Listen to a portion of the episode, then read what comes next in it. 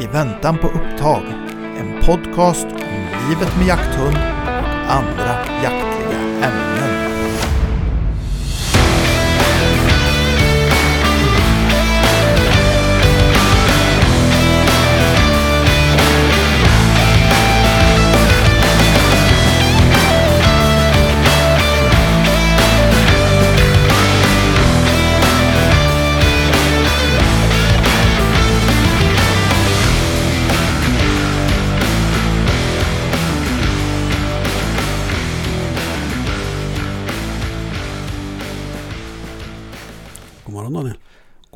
God morgon.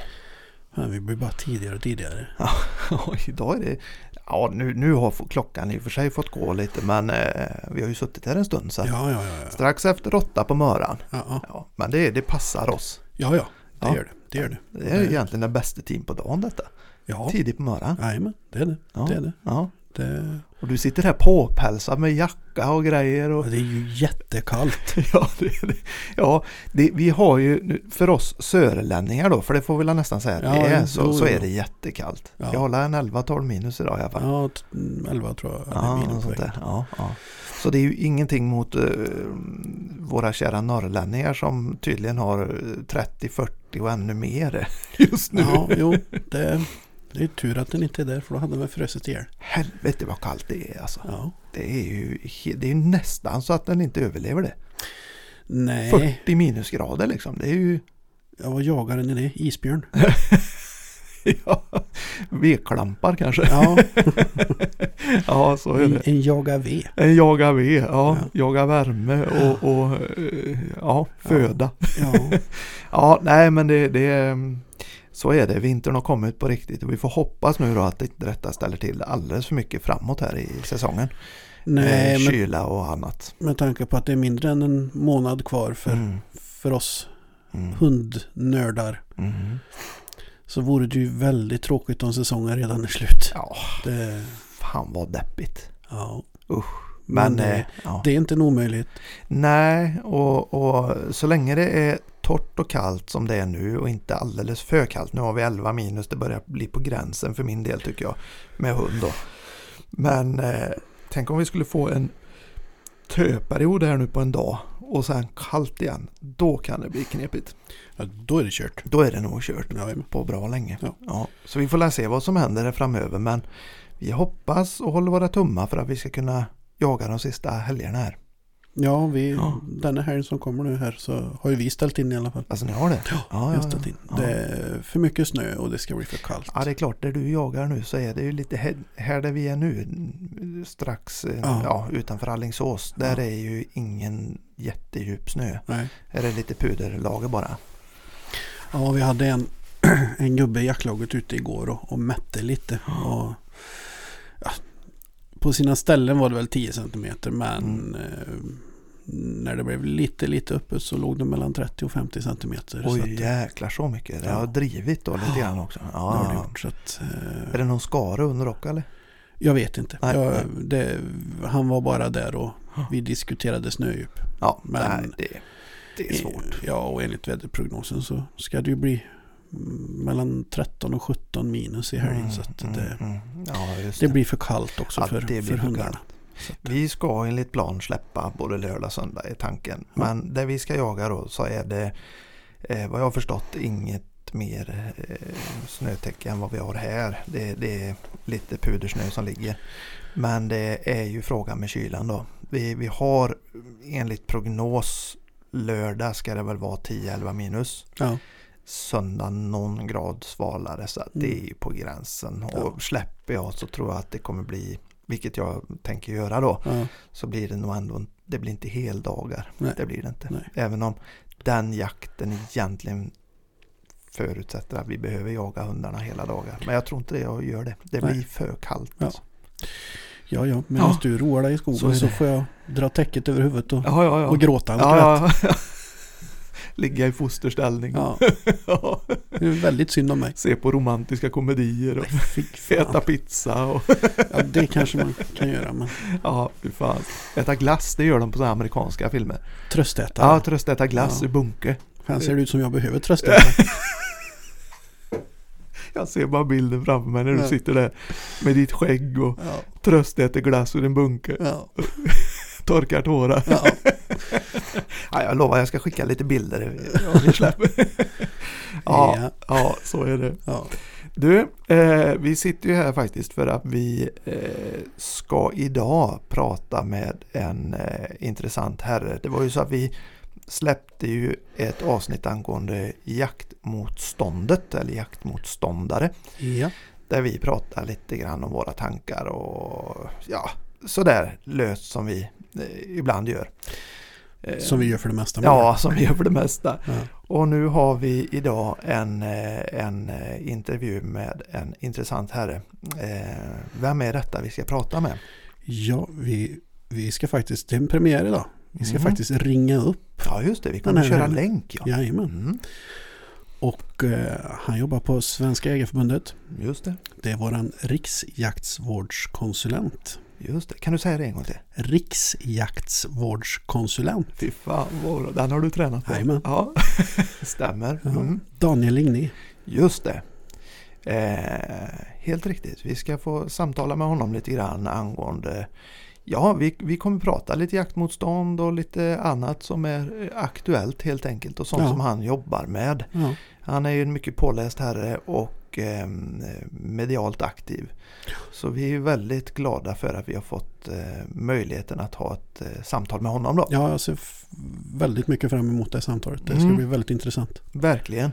Och vi hoppas ju nu att vi kan få till ett gött snack och att vi Jo, får till det- något som ger er lyssnare något. Ja, jo, och det, men det är ju alltid roligt att prata med folk som kan. Ja, ja, ja, absolut. Istället för att lyssna på oss som sitter här och killgissar och Ja, och här har vi verkligen en herre som har många, många, många års erfarenhet av olika typer av viltförvaltning och eh, ja, han, han har ju jobbat i, i, inte hela världen kanske, men i väldigt många delar av världen och Ja. har enormt stor erfarenhet kring allt vad jakt rör helt enkelt. Så den här eh, herren, det är inte han kan svara på det, det ja, det, det finns nog inte höll jag på att säga, men det gör det säkert. men han, det ska bli intressant att, få snacka med honom en stund där. ja. Ehm, så att, eh, ja, Men ska vi ta en liten paus då och så tar vi och ringer upp Daniel. det gör vi tycker jag. Vi tar en liten paus och så eh, återkommer vi här i avsnittet eh, där vi släpper in Daniel Lignero från Ja. Svenska Jägareförbundet. Jajamän. Det blir kanon.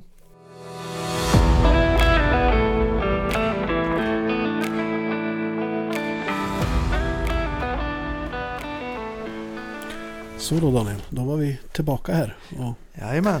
då har vi med oss Riksjaktsvårdskonsulent Daniel Ligné på linjen. Hej Daniel! Hej! Hejsan! Vad roligt att du vill vara med och prata med oss. Det tycker vi är Det jättekul. var självklart. Ja, vi får hoppas att vi får till detta nu på länk som vi testar här. Det ska alla gå. Ja, vad, Daniel, jag tror de flesta känner till dig vid namn, men vem är du om vi börjar där? Ja, en helt vanlig eh, pojk från Norrland som, som halkat på bananskal in i jaktens finrum, höll jag på att säga. Just det. Eh, Jag bor på en gård eh, utanför Östermalma, där vi har vårt huvudkontor. Med sambo, två barn och fyra hundar. Just det, precis. Jakthundar då eller? Ja, självklart. Ja. Eh, Det är en, en östlaika, det är en labbe, det är en vaktelhund och det är en border terrier. Härlig, vilken härlig mix. Ja, det är lite mix. Ja. Ja, men det är gott. Och vi har ju med dig idag lite grann för att vi vill diskutera, ja, delvis som en liten uppföljning på avsnittet vi släppte angående ja, våra tankar kring eh, dagens jaktmotstånd och, och ja, lite tankar kring det. För vi lever ju i den världen allihopa på ett eller annat sätt. Va? Att vi, vi får det på oss. Eh, och då är du en bra person med mycket erfarenhet att prata om detta kanske. Eh, och om vi börjar där, hur, hur, utifrån din kunskap och, och situation, hur ser du på jaktmotståndet idag? Ehm, och vad händer och sker höll jag på att säga. Ja, alltså jaktmotståndet är ju svårt att hantera på så sätt att vi har ju börjat mäta det här redan 1900. Just det. Och då var det ungefär 70 procent av svenskarna som accepterade jakt. Mm. Idag är det över 90 procent faktiskt. Just Så att eh, jaktmotståndet har minskat i de breda lagren kan man säga. Ja. Eh, men de, de 10 procent som inte accepterar jakt så ska man då också säga att 5 procent de, de har ingen uppfattning. De, de vet inte vad jakt är. Just det. Eh, men 5 procent är aktivt emot jakt. Okej. Just det. Eh, och eh, de har ju mycket bättre möjligheter idag. Mm. Helt andra kanaler, sociala medier. Eh, vi har internet överhuvudtaget. Mm. Eh, så att, att jag tror att många jägare upplever att eh, jaktmotståndet har ökat.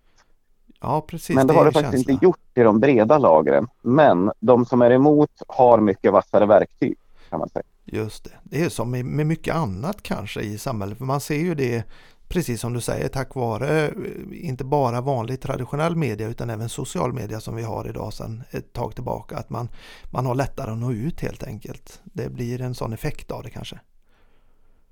Ja precis och, och det, det är så lätt att hota någon idag. Mm, mm. Eh, Jag får ju massor av hot nu i samband med vargjakten och jag tror det blir ännu värre i samband med lojakten. Ja, precis. För Eh, där har så- ju du tyvärr mycket Det är bara ett klick bort att skicka ett hot. Ja. Och det är någonting du har fått eh, utstå i din roll eh, med ganska omfattning egentligen, eller? Ja, nu har det och för sig blivit lite bättre och jag ska säga att polisen och Säpo är väldigt duktiga på att stötta oss. Mm, det är ju bra. Så att jag, jag, jag upplever inga större problem. Men det är klart att det har varit folk här hemma på gården och, och ställt ut koppar med blod och eh, gjort spår runt Ja, eh, huset och min sons, eh, han bor i ett gårdshus här på gården. ja, just det. Så att eh, visst har de kommit nära, det har Ja. de gjort. Ja, det är obehagligt såklart och det är ju Nej, och det, det är ju någonting som vi, vi ser sker eh, för vissa personer i de, de jaktliga kretsarna då. Eh, som tur är som du säger så, så är det inom citationstecken då bara det som har skett men det, det är ju illa nog i, på, i mångt och mycket så är det ju. Eh, och det, det är väl en liten anledning till att det är så svårt för oss också att prata om de här sakerna eh, kan jag själv tycka. Att man har det, kallar det för hotet att bli utsatt helt enkelt. Eh, om man börjar prata om det. Ja, det är någonting vi ser också vid, vid eh, jakten på stora rovdjur framförallt. Det handlar ju om varg och lo och till viss del björn. Ja, Att eh, många journalister vill följa med ut på jakt och, och, och vi hittar inga jägare som är villiga att ta dem med. nej, För att man, så fort man syns med ansikte eller namn så, så riskerar man hot. ja, just det, precis. Ja, nej, det, är- det är klart, det är, det är obehagligt och egentligen är ju det en demokratifråga också med tanke på att eh, journalistiken ska ju skildra samhället från massa olika håll och kanter liksom och får vi begränsningar där då, då har vi ett demokratiproblem också egentligen. Och så får spekulationer och konspirationsteorier och annat eh, slå rot liksom. Jo men precis och det, det ser vi nere i Europa i, i vissa länder och även i Nordamerika att, att där har ju jägarförbunden och jägarna slutit sig lite grann och eh, talar inte om vad man gör. Nej. Och då får vi också problem. Ja, just det. Precis. För då, då, då blir vi suspekta konstiga filurer Ja, som, som inte riktigt eh, vill visa vad vi gör. Så att vi måste visa vad vi gör, vi måste stå upp för vad vi gör och, och det Mm. tycker jag vi ska göra varje dag i veckan. ja verkligen. Eh, verkligen. men man måste göra det på rätt sätt.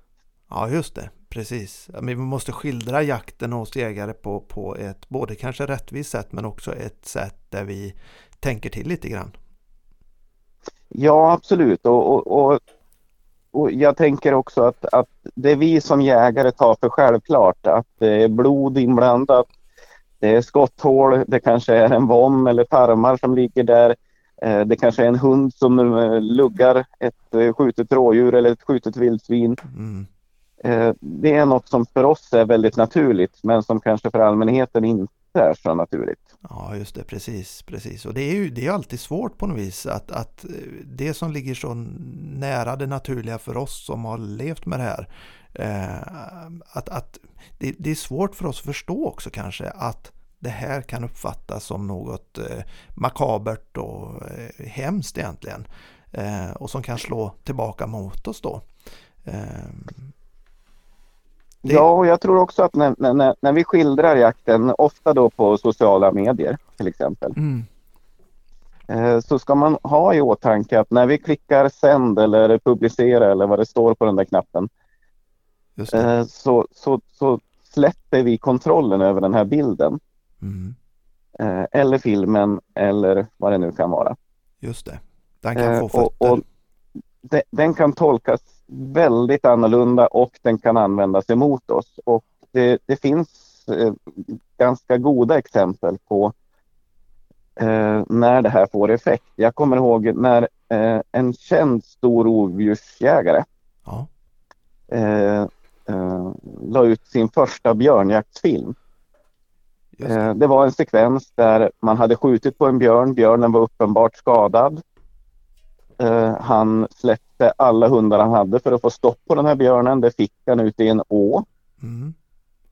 Eh, så jag tror det var fem eller sex hundar som skällde på den där björnen. Han kunde snabbt och effektivt avsluta lidandet.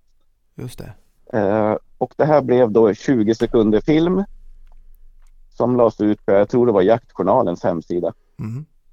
Eh, och det här var på tisdagen. På torsdagen fick vi då tvåhundsregeln. Ja, just det. Eh, så, som innebär att man, man får inte använda mer än två hundar vid jakt på björn och lo. Nej, som egentligen blir väldigt fel för jag menar i den här sekvensen som, som vi vet om då med en påskjuten björn då är det ju faktiskt inte längre jakt utan då är det ju ett eftersök. Precis, men, men det man ska komma ihåg då är ju att man får inte vara med och förklara det här. Nej, just Nej. det.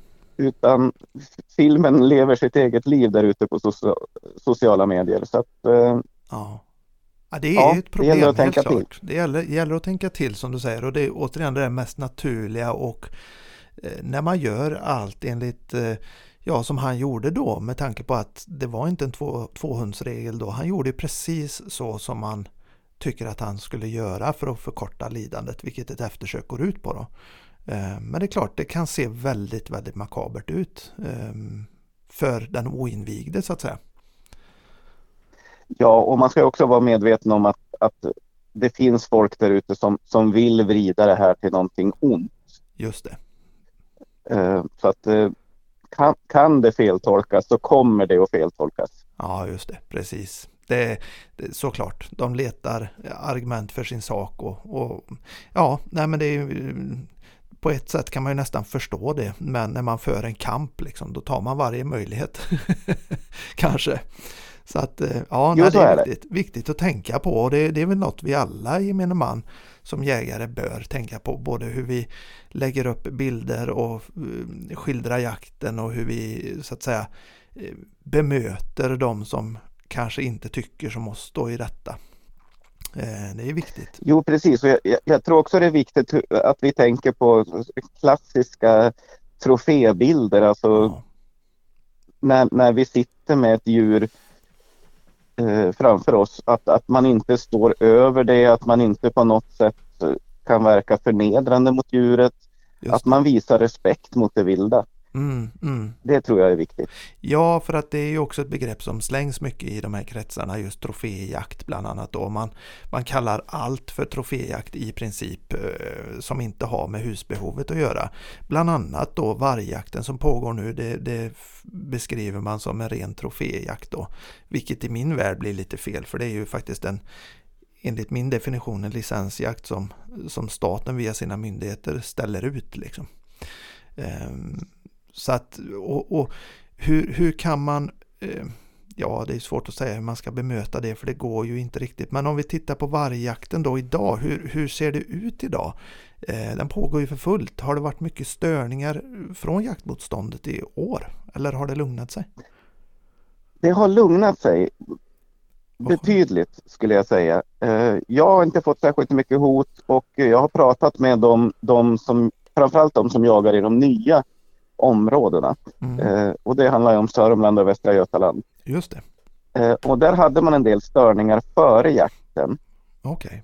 Men eh, det, har, det har inte förekommit några betydliga störningar under jakten. Vad skönt. Sen, sen tror jag att vi i Svenska Jägarförbundet har, har blivit ganska skickliga på att hjälpa de här jägarna att avleda, om jag säger så. Ja, just det. Precis, precis. Man har, vi har våra strategier helt enkelt när vi jagar varg för att det både ska bli säkert Ja, och eh, absolut. störningsfritt. absolut. Vi, Ja. har, vi har väldigt väl utarbetade strategier för hur vi, hur vi undviker att få störningar. Ja. Vi hade ju väldigt mycket incidenter för en tre, fyra år sedan Mm. med handgemäng och eh, folk som Ja, hamnade kvar ute i skogen och det blev, det blev inte bra helt enkelt. Framförallt i Nej. Västmanland var det väl riktigt allvarligt. ja vi har ju, det är det det som det finns lite filmklipp på som snurrar på nätet helt enkelt där man brottar ner lite jaktmotståndare och, och det blir lite handgemäng. Ja, precis. Ja, ja. Ja, det är ju väldigt olyckligt när det sker och det är klart att kan man undvika alla sådana situationer så är det ju jättebra såklart och det, det, då får man väl bygga upp strategier helt enkelt. Det, det är väl så.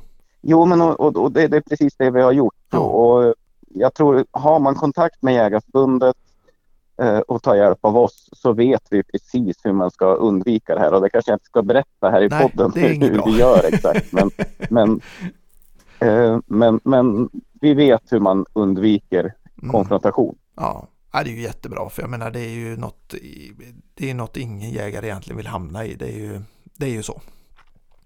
Ja. Ja, Nej, och det, och det, det, det, det kan ju bli ganska, ganska jobbiga situationer. Vi, vi har ju ändå vapen med oss Ja. och eh, de, de här är duktiga på att provocera. Ja, och, och varje människa idag har en, en eh, videokamera i sin eh, ficka, i byxfickan. Det är väldigt lätt att, som vi pratade om förut då, filmer, att det kan vrängas, förvridas och få fötter och egentligen styrka sitt eget argument fast situationen kanske inte alls var riktigt sån i verkligheten. Nej, precis. Och, och, och- det, det är ju också så att eh, en timmes film så kan det finnas 20 sekunder som är eh, lite laddade. Ja, just det. Precis. Och det är klart att man kan klippa ut dem. Ja, ja. Men det är ju bra, skönt att höra. Hur eh, årets vargjakt hittills då? Vi har ju kunnat följa det lite grann. Om vi nu bara berör det lite snabbt. Det, det har gått ganska bra i år va? Det, det, det är full fart. Ja, Det, det har gått bra Ja, och eh, man kan väl säga som så att vargjakt är inte svårt. nej, Eh, många tror att det här är liksom jättelistiga djur som är jättesvåra att överlista. just det. Men har vi bara snö så är vargjakt inte svårt. Så att eh, jag tror att vargjakten är i princip över efter helgen här nu. Ja, vad spännande. Det, det går så pass bra. Jag har ju följt rapporteringen lite och det verkar ju faktiskt trumma på ordentligt. Och det är klart, vi, vi har ju de här nya eh, distrikten här nu då som vi jagar i, som du nämnde, Sörmland och, och Västra Götaland. Och, eh, vi sitter ju inte långt ifrån eh, de trakterna där vi i Västra Götaland då. Eh, jag antar att, jag menar kunskapen kring vargjakt och, och vilka hundar man har och så, den är ju relativt stor i Sverige. Eh, och den här kunskapen tar man del av antar jag även i de här nyare områdena för vi har ju ändå fått en etablering långt söderut i, i, numera helt enkelt. Vad, vad är det här kunskapsutbytet, är det stort och öppet i kåren? Ja, vi, vi, jag är jätteimponerad över att vi på ganska kort tid har byggt upp en, en jaktkultur och en jaktkunskap om just vargjakt. Eh, och vi, vi har ett, jag skulle säga vi har ett eh, tiotal eh, jätteduktiga ekipage med hundar som vet precis hur man jagar varg. Mm. Eh, och får de bara snö så, så kommer de att se till att vargar kommer i pass. Spännande. Så att eh, vargjakt är inte svårt. Nej, just det. Det kräver, sin, det kräver sin organisation kanske med spårning och med Ja, nu kanske man jagar med lapptyg också och så vidare. Det är lite jobb, lite mantimmar men själva jakten i sig är som du säger kanske inte svår när man väl trycker på knappen och, och drar igång då. Nej, den är inte svår. Och, och sa, samtidigt så är det ju lite svårt när vi kommer ner i, i södern Mm. att, att uppbåda tillräckligt med passkyttar. För det går ju ut, det går ju åt en del passkyttar att eh, ställa ut eh, över rätt stora områden och nu vill ju jägarna vill ju hellre kanske jaga vildsvin eller hjort eller älg eller rådjur. Ja, just det. Så att eh, det, det, det går åt lite grann ja. att, att uppbåda passkyttar. Men har man bara täckt passlinjerna så, så är inte vargjakt svårt. Nej, just det. Och det, vi har ju en utmaning när vi ändå pratar det här området. Jag tycker det själv är väldigt intressant. Eh, vi har ju en utmaning här i söder. Vi har ju revir i Skaraborg och Västra Götaland överlag. Vi har ju nere i Skåne och, och sådär va. Eh, våra förhållanden här nere är ju sällan sådana att vi har ordentliga vintrar. Just nu har vi det, vilket är, är bra då. Men har man någon tanke framåt här om vi skulle behöva bedriva mer frekvent licensjakt, så att säga, att varje år få någon typ av jakt här nere i södern. Ehm, har man några tankar om hur detta ska gå till? För det är inte alltid vi har spårsnö och, och de här förhållandena helt enkelt som möjliggör det då. Ehm, Ja, alltså jag och eh, många med mig var ju lite tveksamma till den stora lojakten vi hade förra vårvintern. eller februari-mars där i, i 2023. Eh, eh, för då fanns det inte mycket snö. Nej, Eh, så vi tänkte att det här, man kommer aldrig att fylla kvoterna.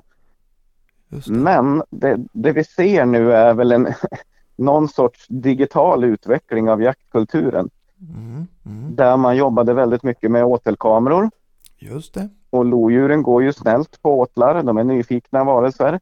just det. Så att vi jobbade väldigt mycket med åtelkameror och när vi fick en bild så, så eh, släppte vi hundar på lodjuren. Och det är samma med lojakt. Det är inte svårt egentligen. De, de träar eller ståndar ganska snabbt Ja, just det. eh, om man får en, en, en bra hund på dem. Just det. Så att eh, vi fyllde ju faktiskt kvoterna på lojakten trots att vi inte hade snö. Så att eh, Ja, ja, då har man liksom byggt upp lite erfarenhet här inför eventuella licensjakter på varg i södern då framöver så att säga. För det är klart, vi får ju större och större etableringar och vi vet ju även att ja, vad som har skrivits i alla fall att länsstyrelserna jobbar för att eh, få en ännu större eh, etablering här nere, en typ av förflyttning nästan utav eh, vargstammen helt enkelt. Och det ja, vi ser ju klart- väldigt, Ja. väldigt tydligt nu hur, hur vargarna, jag ska inte säga kanske väller ner mellan Mm. Vänern och Vättern, men då, det, det går fort nu. Ja, det gör det och det, vi som lever i dessa trakter eh, har ju sett hur fort det har gått på bara något år här från att egentligen inte ha speciellt mycket mer än Tivetsvargarna egentligen där i de trakterna till att ja, mer eller mindre hela den sidan ner mot Jönköping och Lysehamn är ja, etableringar på helt enkelt. Det är otroligt mycket varg i de trakterna i dagsläget och det har ju gått på ett par år. Ja, det har gått jättefort och jag, jag ska väl villigt erkänna att jag trodde inte att det skulle gå så här fort och att det skulle bli så mycket varg där nere. Men, men, men det är ju ganska talande Ja, i Dalarna, Gävleborg eh, och, så vidare, Värmland. mm. Värmland är det väl ett revir i och för sig. Ja, Men, men eh, de klassiska vargmarkerna så är det inte så mycket varg längre utan de, de, de rör sig söderut. Ja, just det. Precis. Ja, det, det är en, jag ska inte säga använda ordet spännande framtid vi har, men det är en eh, intressant framtid vi har med tanke på de här etableringarna ner i våra trakter med mycket klassisk jordbruksmark och ja, och så vidare. Förtätning i samhällena överlag helt enkelt. Det, det blir intressant att se hur detta hanteras framåt. Ja, och det kan man väl också säga att, att eh, tittar man på, på Värmland, Gävleborg, Dalarna så där har vi inte mer tamdjursbesättningar än att vi kan faktiskt jobba med rovdjursavvisande stängsel som det heter. Just det. Eh, Men att, att jobba med det i Småland till exempel, det är helt omöjligt. Ja, det, det Så att känns ju eh, så. vi kommer att få ganska stora problem att hantera. Mm. Ja, för det, det innebär ju både stora kostnader även om Även om man får en viss typ av bidrag för det men det är också väldigt, väldigt stora arealer och besättningar vi pratar här nere på ett helt annat sätt antar jag då. Ehm. Ja, och ska, ska staten liksom stötta det här på något sätt så, så handlar det om väldigt många miljarder. Mm, det är stora kostnader. Eh, och det finns det finns annat i samhället vi kan lägga de pengarna på kan jag ja. tycka. Ja, det kan vi hålla med om till fullo faktiskt. Vad, jag tänker på, vi har avhandlat lite vargjakt här och det är väldigt skönt att höra att det både går bra och att det är lite störning för det, det är ju det är så det ska vara. Eh, men om vi tar de här eh, bitarna kring jaktmotståndet. Vi, vi sitter ju här och poddar, jag och min poddkollega Marcus här och vi är två vanliga jägare eh, som brinner för det här. Det är, det är vår livsstil att jaga och speciellt de med löshund. Eh, vi blir ju också på ett eller annat sätt utsatta för jaktmotståndet även om vi kanske inte får den mängden hot som, som personer som du kanske får då självklart. Men finns det några sätt vi vanliga människor kan bemöta detta på? Det är väldigt, väldigt svårt för det blir polariserat hur man än gör. Ja, alltså det jag tror är viktigast av allt faktiskt. Vi har ju, vi har ju studerat det här med jaktmotstånd tillsammans med Göteborgs universitet eh, och SOM-institutet som de heter det. Just det. Eh, och eh, det finns två saker som gör att man accepterar jakt. Mm. Det ena är att man har ätit viltkött. Ja, just det. Så att eh, mer kött till folket. Ja, låter bra. Eh, och det är ingen slump att det ligger viltkorvar, du vet de här svettiga korvarna på, på Circle K som ligger och, och, och, snurrar där. Eh, det är väldigt medvetet från vår sida att vi, vi ser, serverar och försöker få ut dem. Ja, det. Men det andra är också att man känner en jägare.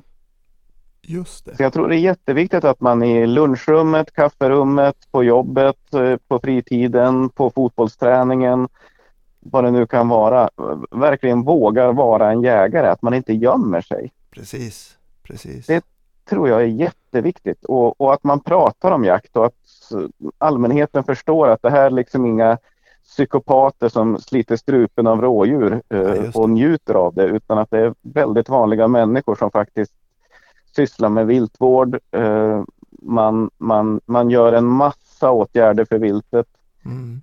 Eh, och sen att man skjuter ett vilt emellanåt, det må väl vara hänt. Ja, men, men att vi, vi är vanliga människor. Så att jag tror, vi pratade tidigare om, om det här att man ska, man ska visa jakten på ett schysst sätt. Ja, det ska man göra. Men man ska också våga visa att man är jägare. Ja, just det. Balansen däremellan liksom. Helt riktigt. Ja, den är svår. Alltså, den är jättesvår. Ja, den är svår. Men, men eh, jag tror inte vi ska liksom gömma oss eller dölja oss eller försöka liksom gå under radarn på något sätt. Nej.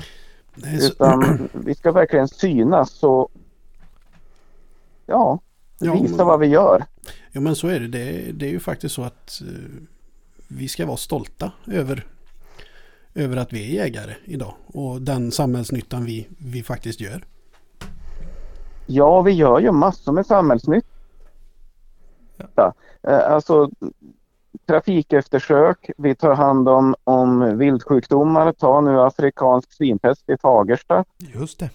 Uh, inget land i världen har löst det på ett snabbare och bättre sätt än vi. Nej, det är helt otroligt. Och det är Jägarförbundets och jägarnas förtjänst. Ja. Eh, vi gör massor med samhällsnytta. Ja. Vi inventerar, vi håller koll på viltstammarna. Ja. Så att, eh, vi, vi, ska nog vara ganska stolta över det vi gör. Och vi har ju ett väldigt tydligt hållbarhetsperspektiv i detta också. Jag tänker på det vi sa, eh, prata om att liksom lära känna jägare och hur vi agerar i de sammanhangen. Vi, vi har ju faktiskt en hållbarhetsaspekt som vi kan prata kring när det just gäller viltköttet och, och, de här bitarna. För det, det, är en viktig sak för mig om inte annat. Att äta kött och, och göra det på ett så bra sätt som möjligt. Um, där har vi ju jättemycket vi kan prata om med, med oinvigda människor då helt enkelt. Ja, och det är intressant faktiskt. Eh, eh, vi har ju sedan 70-talet frågat varför jagar du? Ja. Tillsammans med SLU, mm. Sveriges lantbruksuniversitet. Mm. så har vi, har vi tittat på varför jagar man? Vad är motiven till att du jagar? Och eh, fram till millennieskiftet ungefär Ja. så, så var det väldigt ensidigt. Det var spänning och social samvaro. Just det. Alltså att man, man, man, man ville höra drevet närma sig, man ville höra knaket i skogen Ja. Och man ville grilla korv med gubbarna som det oftast var då. Ja. Men frågar vi idag så får vi helt andra svar. Eh, vi, vi får till exempel andliga värden, alltså att man vill vara en del av naturen, man vill, man, man vill vara lite ursprunglig. Men framförallt så får vi också svaret väldigt ofta att eh, ska jag nu äta kött Ja. så måste jag också ta ansvar för att, att ta hem det Ja, eh, och få det på tallriken. Just det. Eh, och vi har ju massa hästköttskandaler och eh, Ja. antibiotikaskandaler och vad det nu kan vara. Mm. Eh, men, men det här tror jag är viktigt att prata om att vi har kontroll från skott till bord. Ja, just det. Eh, och det tror jag är viktigt och det är en viktig anledning till att varför jag jagar. Jag tycker det, jag satte mig igår kväll eh, köttbullar framför mina barn och jag har stenkoll på Ja. var den köttbullen kommer ifrån. Jag har styckat, jag har flott, jag har eh, stekt eh, och gjort i ordning den där köttbullen och det är, det är en grym tillfredsställelse. Ja men det är det. Jag håller med fullständigt. Det är bara själva minnet när man tar fram det där eh, vakuumförpackade köttklumpen ur frysboxen och så tinar man upp den här och så vet man att det här kommer från det här djuret, från den jakten och allting gick bra kanske och, och så vidare. Va? Och, och kunna servera det med en liten anekdot också. Eh, Kanske när man har gäster hemma och sådär. Jag, jag tycker det Råvaran är prima och det finns en berättelse bakom. Jag tycker det är en fin sak faktiskt. Ja, och framförallt nu, nu börjar mina barn vara så pass gamla så att de är med och jagar och de skjuter faktiskt vilt själva. Gud Också. Härligt. Eh, den äldsta i alla fall. Och att, att, att tillsammans kunna prata om att ja, men det var vår hund som drev den där i ditt pass. Just det. Eh, du sköt den, vi släpade ut den, vi tog hem den, vi hängde den. Nu har inte jag något slakteri hemma utan vi hänger i växthuset. Ja, ja, ja. Men det går det med. Så att eh, ja, nej, men det, är, det är grymt till, tillfredsställande och det, det är minnen som, som varar för evigt. Och vi har en liten övergång där lite snyggt faktiskt. Just du pratar om barn, eh, vara med på jakt och så vidare. Eh, här har vi nu en, en liten, ska vi säga, diskussion som har blivit ute i media om just det här med barn på jakt och att det finns krafter där ute som Eh, skriver och får plats i, i stora media och vill förbjuda detta för att man, ja, man, man hänvisar till FNs barnkonvention kring det här med exponering av våld mot djur. Vad säger vi om sånt? Eh, vi som lever i detta har ju väldigt svårt att förstå den infallsvinkeln. Ja, och den infallsvinkeln finns inte egentligen utan FNs barnkonvention eh, reglerar någonting helt annat. Så rent juridiskt så är det där eh, helt hittepå. Det är så ja, precis. Det finns ingenting Ja. att ta på där. Det är spontana Nej, det finns, det känslan. finns ingenting där som, som eh, på något sätt skulle kunna implementeras i svensk lagstiftning. Så det behöver man inte vara orolig för. Det där, det där har man bara hittat på. Ja, just det. För det är ju en del av jaktmotståndet som pågår nu, den lite mer, om vi får kalla det så, intellektuella eh, delen av motståndet som får plats ute i media då och har vältaliga människor som anser sig ha eh, belägg för vad de säger då. Och det är ju väldigt svårt för gemene man att bemöta faktiskt. Ja, och det, det är svårt för oss att bemöta också. Mm. Eh, för det, det, ska jag vara helt ärlig så är det här så horribelt så att det, det är liksom Ja. svårt att, att strukturera upp på, på något sätt. Men, men som sagt, det, själva andemeningen i FNs barnkonvention är inte på något sätt riktat mot jakt. Men sen har vi ju eh, riktningar ute i Europa. I Polen till exempel får du inte ta med barn eh, under 18 år på jakt. Nej, just det. Just det. Och det är det man knyter an lite också till i, i den här debatten då och skrivningarna som har varit från, från de här människorna att just det finns länder som har förbjudit detta och att det också bör göras i Sverige då och så hänvisar man till konventionen då. Um, Det blir problematiskt, helt klart. Ja, och självklart är det problematiskt men, men, men samtidigt så tror jag vi har en uppgift att göra här och den är bredare än bara jakt. Ja. Eh, jag såg en undersökning härom, härom veckan där man, man, man hade frågat femteklassare Ja, eh, var kommer mjölken ifrån? just det. Eh, och jag tror det var närmare 40 procent som trodde att den kom ifrån fabriker. Ja, Den kommer ifrån kor. ja precis. Det, det, det kan man ju bli lite, lite rädd för liksom utbildningsnivån, höll på att säga. Men eh, Ja, och den här, det, det är väl en, en, en del av själva urbaniseringen också, det här stad och land. Och jag har också en sån anekdot när en av mina döttrar hade hemma en kompis för ett antal år sedan och vi skulle käka middag och bjuda på det. Eh, vi gick ut och grävde upp potatis så som vi gör i våra land. Eh, och den här eh, kompisen då står och tittar och efter en liten stund frågar lite försynt varför har ni grävt ner potatisen i marken? Och det, det är väldigt gulligt på något vis. Va? Och, och, och, en nyfiken fråga. Jag älskar den här typen av nyfikna frågor. Vi fick ju en jättefin chans att förklara hur man odlar potatis. Um, men jag misstänker att den där delen av samhället blir ju inte mindre med tanke på urbaniseringen som sker också eller som har skett länge. Eh, att man kommer längre och längre ifrån det naturliga och därmed också jakt egentligen. Um, Ja, och det, det, där, det där är någonting jag tror vi kommer att stå inför framledes. Ja. Uh, att, att tittar vi på, på stockholmarna idag, om man nu ska drista sig till att, att kategorisera stockholmare. Det tycker jag vi kan göra. Så, ja, så är ju faktiskt majoriteten av dem födda någon annanstans. De är Mm. inte födda i Stockholm utan de kommer ifrån landet Just inom situationstecken. Ja. Eh, Men eh, det kommer ju inte att vara för evigt. Och tittar vi, och det har vi återigen gjort tillsammans med Göteborgs universitet och SOM-institutet, Ja. eh, så är inte skillnaden mellan stad och land jättestor idag.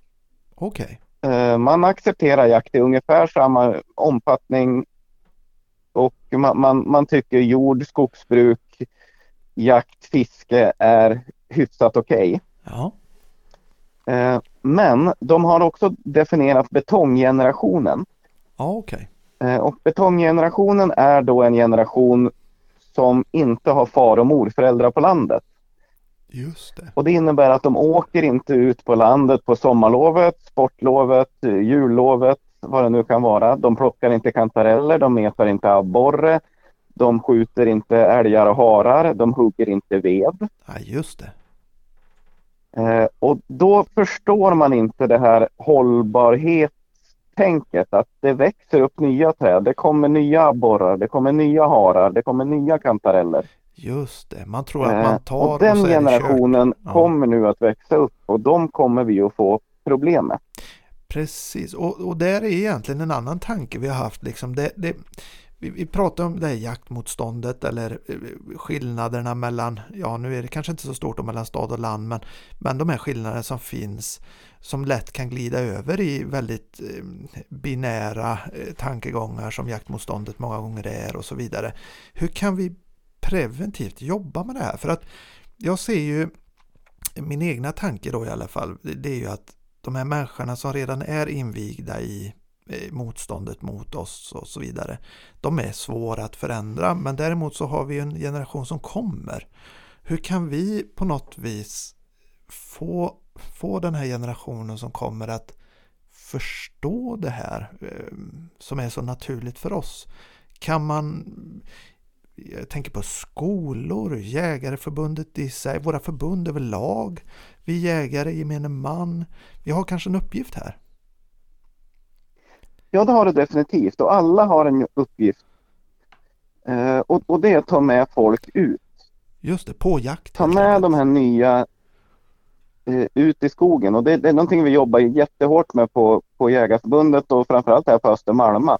Ja, Eh, vi bussar ut folk ifrån eh, Södertälje till exempel. okej. Eh, och vi, vi plockar blåbär och metar mört. Vad härligt. Det, vi, vi pratar inte om jakt överhuvudtaget. Nej, just det. Utan vi försöker bara förklara att man kan faktiskt nyttja vår natur långsiktigt hållbart. Ja, just det. Eh, och, och plocka blåbär, eh, plocka kantareller, meta mört, meta abborre. Ja, ja, ja, precis. Ta bara med dem ut i skogen. Och, och det var min, min första uppgift när jag blev anställd på Jägarförbundet var faktiskt att, att ha ett integrationsprojekt där i Tensta, Rinkeby. Okej, ja. Eh, och eh, den stora utmaningen där det var att få dem att överhuvudtaget gå utanför gångbanorna. De hade aldrig gått i mark som inte var liksom så här väldefinierad, alltså ja, just asfalt. det. Just det. Så att bara få dem att gå i blåbärsris, det tog två dagar. Oj, ja. Men vad härligt ändå liksom. Och det, det har du ju helt rätt i liksom. Vi, det är så lätt att vi sitter på vår kammare och hur ska folk förstå mig som jägare? Jag måste visa jakten. Men det kanske är precis så vi ska göra. Visa naturen. För det, det är en jättestor del av våra liv också om vi tittar jaktligt. Där merparten av vår tid vi lägger på ett jaktår det är ju i skogen utan bössa faktiskt. Jo, men och, och, och, det, det har vi också mätt och tittat på och jägare jagar ju några dagar per år. Mm. Eh, Men majoriteten av tiden lägger vi på skytteträning, hundträning, viltvård, vi bygger pass, vi röjer pass, Jajamän. eh, vi fixar i slakteriet. Ja. Så att eh, alltså jakten är ju så väldigt, väldigt mycket mer än just det skarpa ögonblicket när vi jagar. Just det, och bara få kanske en oinvigd, om man får med sig någon sådan ut, att, att gå ut i naturen och leta viltväxlar, spår, spillning, you name it, sånt där som tillhör jakten men alltså, som ändå inte har med själva, ja, eh, rent krasst dödandet av djur att göra utan eh, allt det där andra som finns kring jakten som är så viktigt för oss eh, jägare helt enkelt. Ehm, Eh, Ja, det tror jag är viktigt att, att, att få med dem och förstå, eh, alltså få dem att förstå vad vi sysslar med egentligen. ja. Sen, sen har jag haft med eh, nybörjare och, och bara ge dem en jaktradio och en öronmussla och få dem att förstå organisationen, spänningen, hur det byggs upp, hur hundarna driver, Ja, vart det går. Kanske titta på en, en, en app, Ja. ingen nämnd och ingen glömd, eh, hur hunden rör sig och så vidare. Eh, Mm. Jag tror jaktögonblicket är också väldigt spännande för, för den oinvigde och då förstår de också spänningen. ja, För just det här är väldigt ursprungligt, alltså jakt är ju det vi, vi har överlevt av eh, historiskt sett. Ja, och det är, det är lite själv en egen tanke om varför det klingar an så hårt till en. Det är just att det, det, är, det är så på ett eller annat sätt primitivt och eh, djupt rotat i oss att, att jakt är det är så väldigt lätt att man blir biten när man blir jägare. Jag tror det har en, en viss eh, anledning där att, att det är så ursprungligt. Det, det är något så naturligt egentligen för oss människor att bedriva jakt. Ja, det, och, det, och det där är väldigt intressant för jag, jag, jag hade en, en, en debatt med en psykolog i DN på DNs debattsidor härom året. Ja, Eh, där, där de hävdade att all lagsport, alltså fotboll, ishockey, vad det nu kan vara, det är egentligen bara ett, ett, ett substitut för jakt. Att man, man tillsammans i ett jaktlag försöker överlista någon. ja just det. Eh, och jag, jag tror att det där sitter väldigt, väldigt djupt i vår DNA. Ja, ja. Nej, men det, och det är ju väldigt mycket så med jakten också. Det är ju en lagsport. Det är ju, det, vi är ju ett team. Vi, vi, vi gör ju alla de här sakerna tillsammans och, och, och naturen har ju, har ju den inverkan på oss på något vis med, med det ursprungliga. Liksom. Så att, eh, jag tror det är någonting alla, alla människor skulle må gott av att få mer av. Inte, bara, inte, inte jakten kanske i sig, det är inte alla som vill det, men just naturen och upplevelsen och kunskapen kring naturen som vi jägare ofta har med oss sen många gånger barnsben. Och, och, och, och det handlar ju väldigt mycket om att överlista någon. Just det. Eh, och tillsammans med hunden, det är inte bara jaktlaget, alltså Nej. människorna, utan det är också hunden. Tillsammans med hunden eh, lyckas få mat på bordet. Ja. Det, det är häftigt. Ja, det är häftigt. Det, och det, det ska vi ta till oss här utav att liksom vara mer kanske en, en passning till hela jägarkåren egentligen om man nu lyssnar på den här podden. Va? Att, att vara mer inbjudande istället för att dänga argument i huvudet på varann. Eh, det är väl egentligen vägen framåt. Det är så lätt att man går i polemik och så blir det bara tjafsigt istället för att faktiskt försöka vara inbjudande och, och, och, erbjuda att följa med ut om inte annat bara för att plocka svamp och titta efter viltväxlar och spillning så kan man ta det i steg men var inbjudande det är väl egentligen vägen framåt skulle jag väl tro. Ja, jag håller helt med och, det, och vi, vi, får aldrig bli liksom sluta oss och, och, och gömma oss på något sätt. Nej. Utan vi, vi ska hela tiden visa vad vi gör, göra det på ett schysst sätt. Och vi har ingenting att dölja egentligen. Alltså svensk jakt är kanske världens mest etiska jakt. Mm. Eh, så att vi, vi har ingenting att dölja. Nej. Nej, det är helt riktigt och där sätter vi fingret på någonting tycker jag. Att vi, vi, vi har en väldigt hög etisk nivå på det vi håller på med. Allt från hundar och hur vi beter oss i skogen och hur vi tar hand om vilt och hur vi jagar viltet och så vidare. Det, det är en väldigt hög etnisk nivå. Alla, alla som har varit ute i skogen och jagat med långsamt drivande rådjurshundar till exempel vet ju att hunden ligger minuter bakom och rådjuren kommer lugnt och fint i skogen. Det är inte den här hetsiga aggressiva stämningen som många vill kanske måla upp bilden av då eh, ute i media. Nej, och det, jag, jag jagar ju både rådjur och älgar och allt möjligt med hundar. Och, eh, de, de, flesta jag skjuter de kommer lugnt gående eller till och med betar. Ja. Under ståndskall eller brev. Jajamän. Så att eh, vi, vi har ingenting att skämmas för. Nej. Nej, det är härligt och det, det, det, det, får väl nästan bli lite grann av en avslutning på det här samtalet kan jag tycka. att Vi, vi har ingenting att skämmas för och vi har en hög etisk nivå på det vi håller på med. Eh, och att vi ska vara inbjudande och öppna mot vår omgivning eh, kring detta. Det är väl en bra sammanfattning egentligen. Ja precis och, och som sagt eh, jag tycker fler ska ta, ta med folk ut på jakt. Mm. Eller viltvård för den delen. Mm. Det, alltså det, det, är många, alltså alla jag har tagit med ut som har varit nyfikna, de, de har blivit helt eh, begeistrade. Ja men det, det är en superbra passning. Jag tycker det.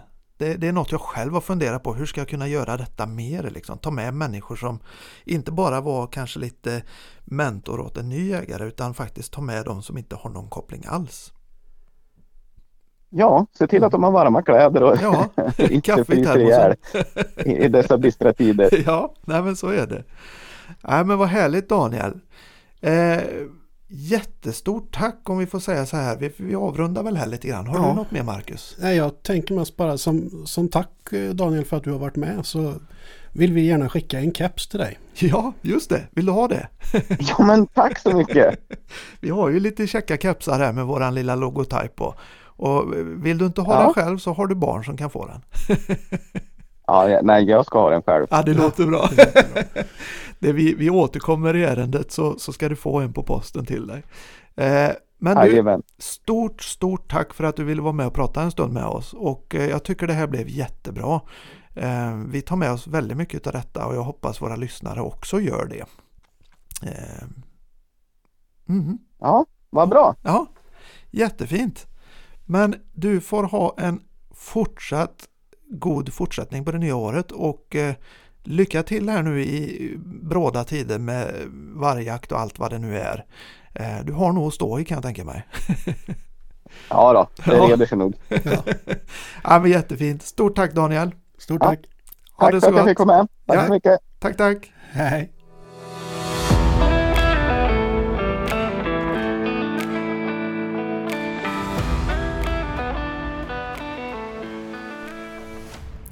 Ja du Daniel, det där var ett väldigt eh, intressant och givande samtal. Mycket. Den här herren är ju eh, påläst till tänderna. Han har ju jobbat med de här frågorna och, och så vidare i många herrans år. Ja.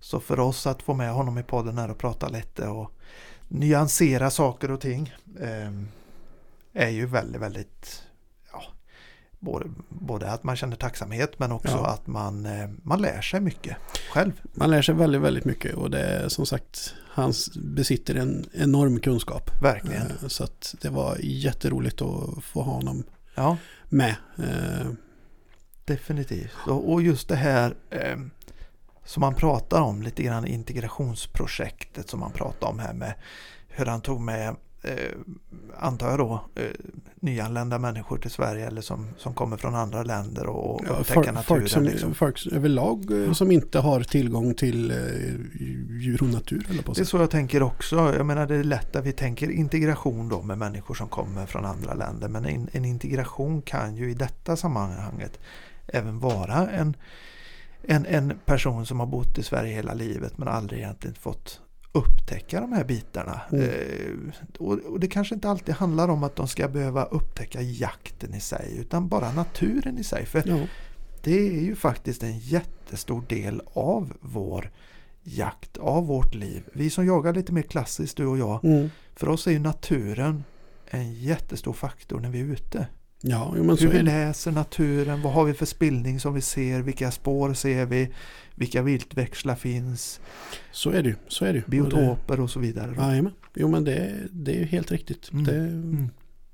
Och mycket av våran tid, jag kan bara prata för mig själv, men när, när, när det är lågsäsong för mig med jakten mm. så vistas jag ju i naturen lika mycket som jag gör under jaktsäsong. Vi plockar svamp och bär och är ute. Vi tar familjen upp och grillar i skogen och vi går runt och vi varje dag om inte annat så är vi i skogen och promenerar med våra hundar. Så att Jo men det är samma för vi mig. lever ju i naturen 24-7 höll jag på att säga, men 365 dagar om året åtminstone. Jo men det är ju samma med mig och framförallt eh, som du säger ut och, och rör sig med, med hundarna eller Ja. liksom ut och rastar dem och jag menar Ja, ja, jag har ju bergen precis utanför dörren i stort sett så det, precis.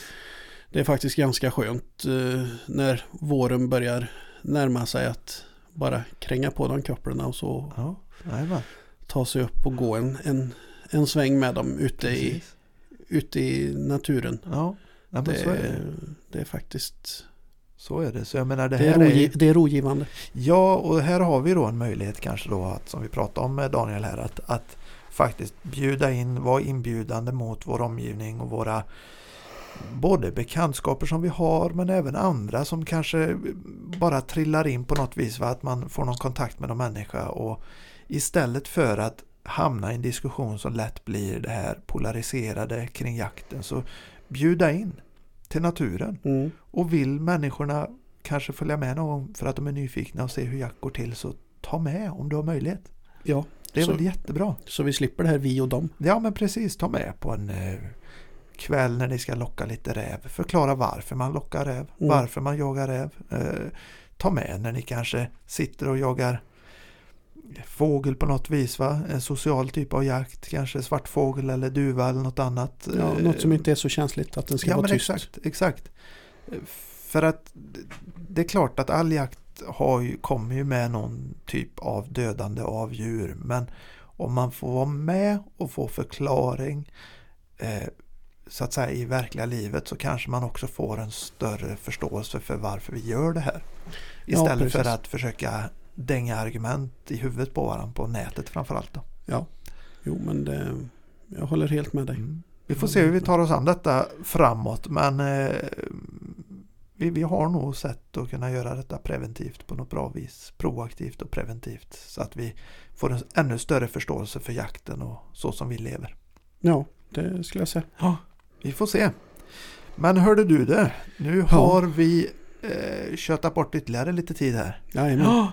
Vad, eh, ska vi försöka avrunda det här avsnittet också? Ja, men det Ja. kan vi väl göra. Har vi något som vi glömmer här? Har vi något kul på gång eller inga roliga jakter som vi vet eller? Nej, det, i det här vädret så, så blir det inte så mycket till Då är, jakt. då är det som det är så att säga. Ja, vi får ju se som sagt hur det blir. Det, men det vi får snarare- hoppas att vi kan återkomma med lite roliga jaktminnen här det sista i alla fall. Ja, men det, det kommer vi nog kunna Ja. göra. Eh, Ja. Om inte annat så får vi dra gamla jaktminnen. Ja, vi får rota i byrålådan. Ja. Vi har så mycket jakter som, som vi inte pratat om. Så Ja, att, eh, herre jävlar. Det kan vi ju det kan vi ju plocka fram och i värsta fall. nej, nej. Ja, nej men härligt. Eh, vi gör som vi brukar Marcus. Ja, Vad brukar vi säga? skitjakt. Skitjakt. Ja. Ha det så gött där ute. ja, Så hörs vi snart igen. det gör vi. Det gör vi. Tjingeliplong! Hej Per. Hej!